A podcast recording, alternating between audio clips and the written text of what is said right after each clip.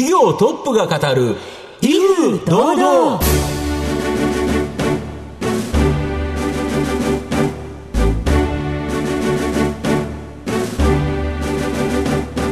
毎度相場の福の神こと藤本信之です。アシスタントの飯村美希です。この番組は巷で話題の気になる企業トップをお招きして番組の指揮者的役割である財産ネット企業調査部長藤本信之さんが独特のタクトさばきでゲストの人となりを楽しく奏でて紹介していく企業情報番組です飯村さんってメンタル強い、弱いよく言われるどっち言われますか、え？弱い弱でございます。まあ僕もそうですね。なかなか、うん、強いという方も多くはないでしょうね。そうですね。まあ翌日になると戻るという、まあ、特性もあるので、はい、なんとか生きておりますが、はい、そこも私共感いたします、はい、皆さん、まあ、今日今日そのメンタルに関わるですね、企業をご紹介したいなというふうに思います。はい。ということで皆様どうぞお話をお楽しみに。この番組は企業のデジタルトランスフォーメーションを支援する IT サービスのトップランナーパシフィックネットの提供財産ネットの制作協力でお送りします企業トップが語る威風堂々それでは本日のゲストをご紹介します証券コード9218東証グロース上場株式会社メンタルヘルステクノロジーズ代表取締役社長利根慎之介さんにお越しいただいています。利根さんよろしくお願いいたします。はい、よろしくお願いいたします。株式会社メンタルヘルステクノロジーズは、東京都港区の東京メトロ赤坂見附駅のすぐ近くに本社があります。健康経営の基盤の一つである社員の心の健康を保持するための標準的な施策を提供する会社です。それでは、利根さんの方からも簡単に御社のことを教えてください。当社はですね、企業の、まあ、まあ、最終的にはユーザーさんは従業員さんにもなるんですが、はい、まあ、まずお客様としては企業向けにですね、社員さんのメンタルヘルスケアをえー、するサービスを提供している会社でございまして、まあ、そちらの方を産業医という先生方のお力を借りながらというところと、うん、クラウドですね、はい、いろんなクラウドサービスもミックスしてですね、うん、提供させていただいている会社でございます。あの、よく投資家さん等々にお話しさせていただく、えー、表現で言うとですね、マネーフォワードさんに税理士がついてるようなもんだよというのをなと、うん、そういうような、えー、イメージを持っていただくと、わかりやすいんじゃないかなというふうに思います。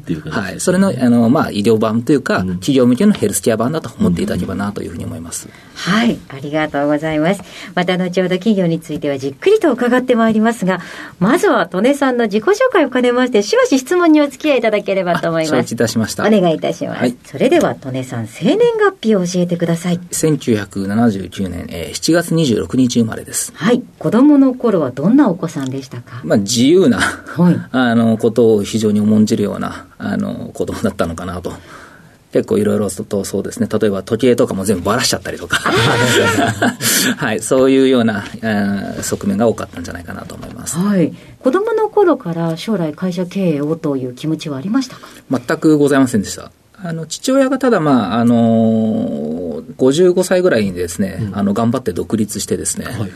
ちっちゃい会社をやっていたわけなんですけども、まあ、そういった面を見ながら、なんとなく自分も将来やりたいなと思い始めたのが、中学、高校生ぐらいからかなというふうに思ってます。はい。学外での活動を結構熱心にされていたんですか？学外そうですね、まあ、1、2年生の時は遊んでいてですね、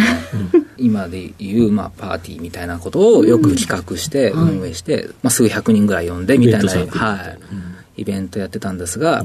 こんなに遊んでちゃいかんと。いうことで、3年生ぐらいから一番厳しいと言われているようなゼミの方に、えー、入室して、まあ、そちらの方でも一番厳しいと言いながらも、まあ、僕すぐ慣れちゃうので、うん、また舐めてしまうので、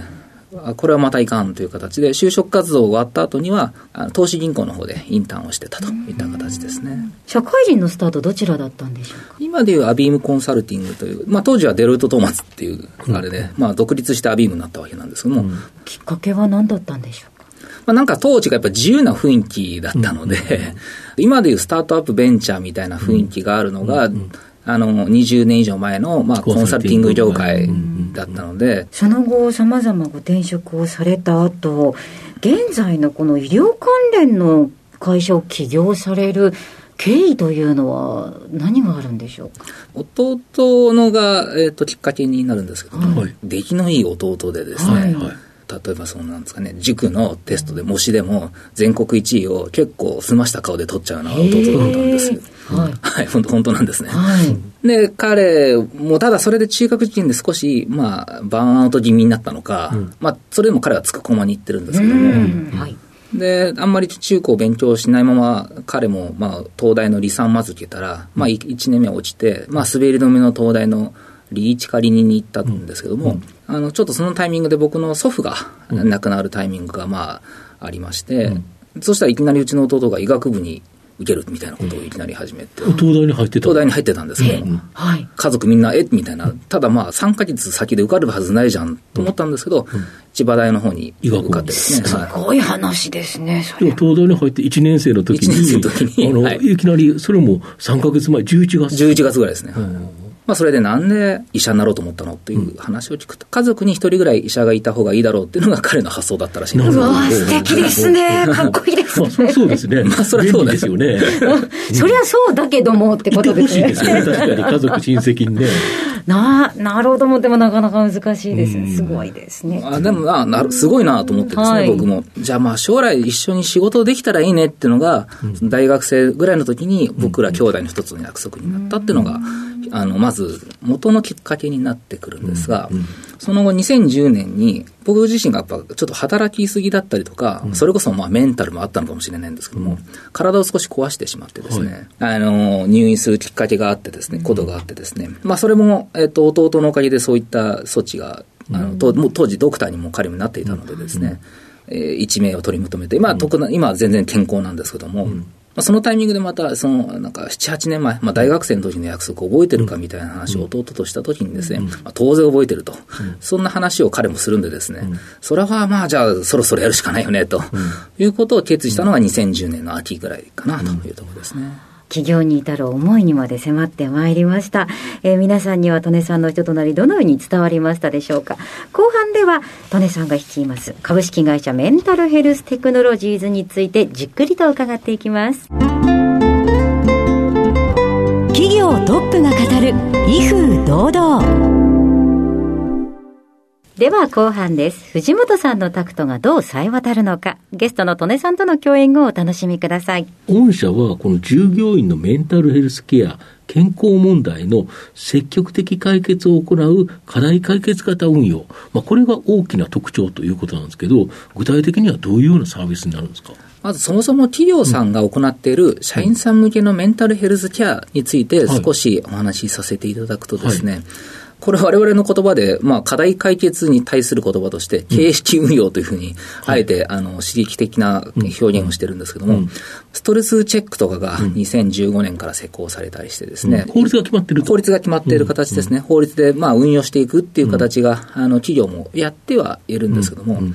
多くの会社さんにですね、まあ、社員さんのメンタルヘルス対策をしてますかというふうな質問をすればですね、まあ、大体、アンケートを取れば大体イエスなんですね。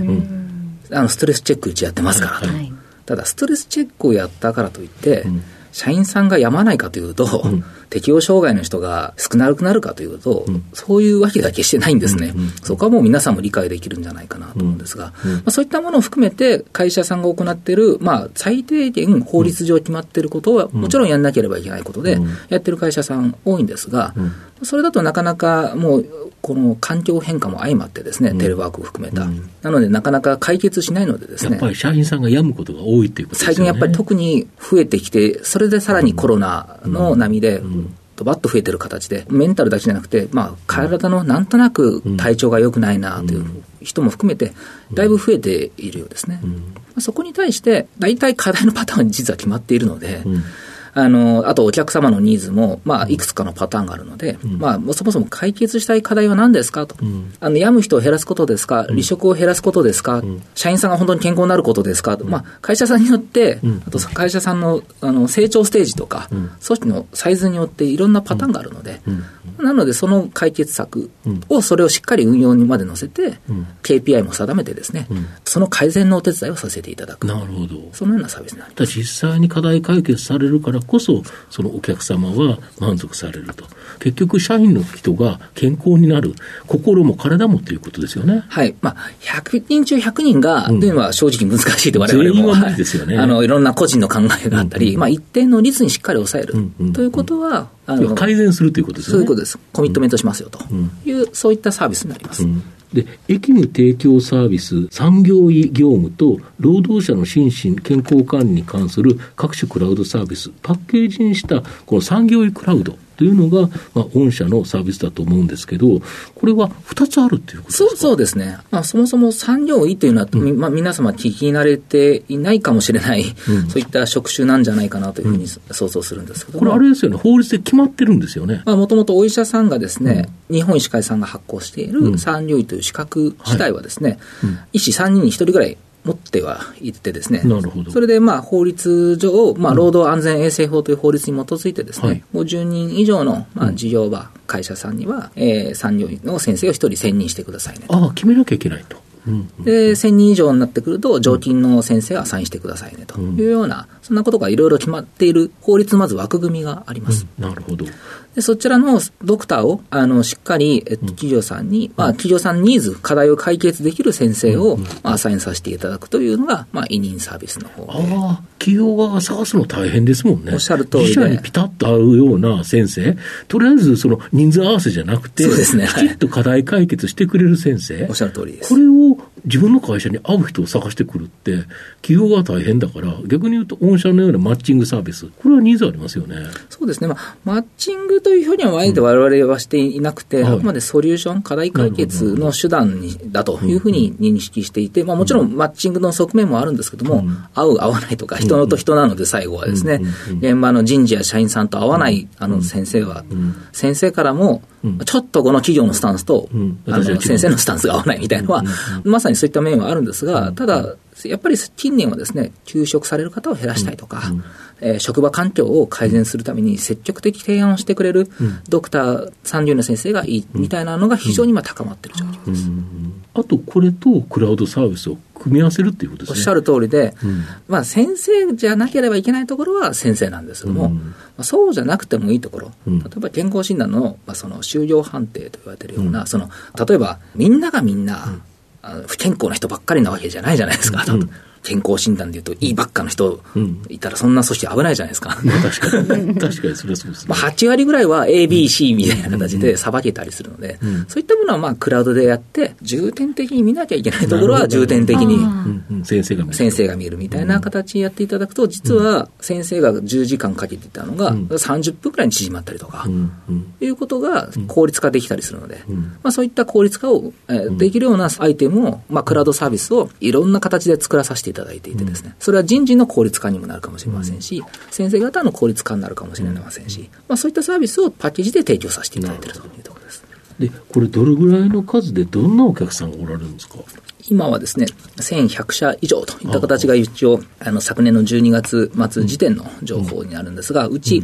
96グループが1000人以上の会社という形で、我々そちらをエンタープライズというふうな表現をしていて、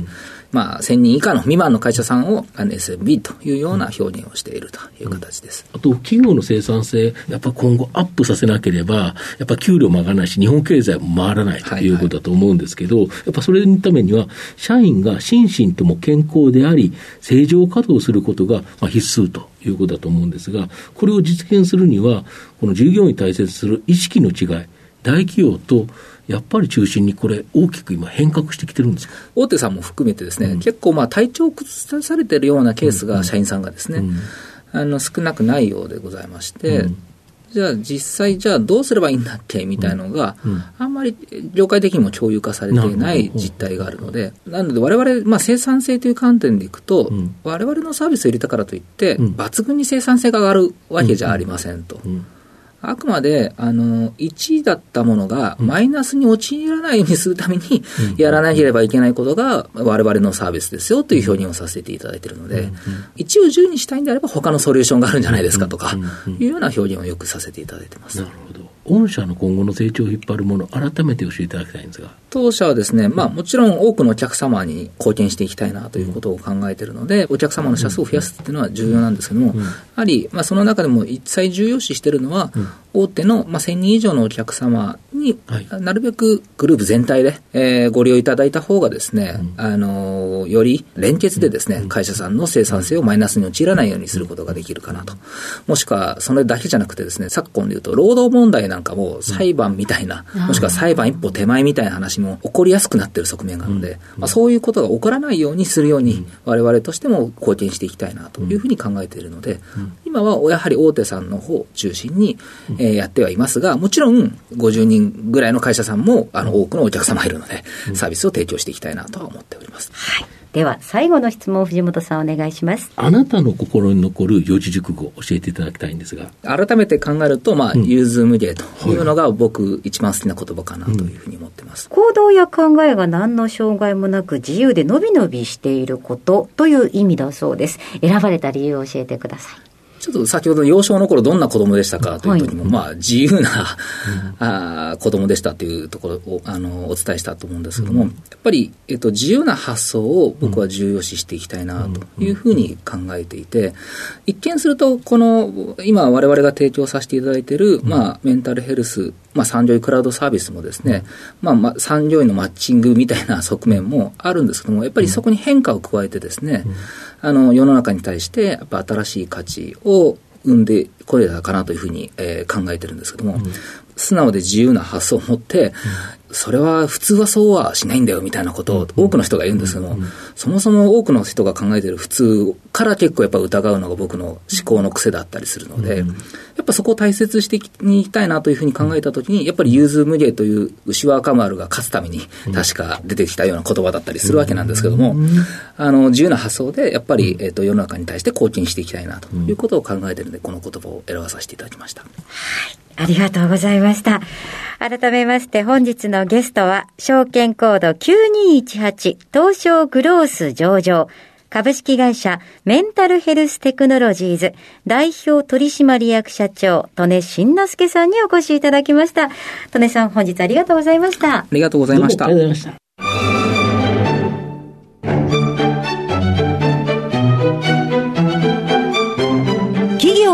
が語る威風堂々。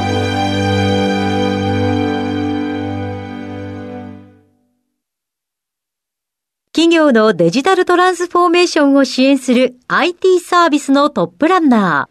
ー。東証スタンダード。証券コード3021パシフィックネットは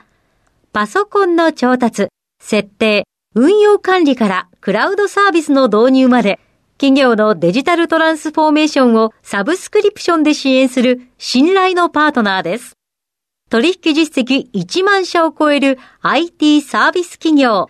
東証スタンダード、証券コード3021パシフィックネットにご注目ください。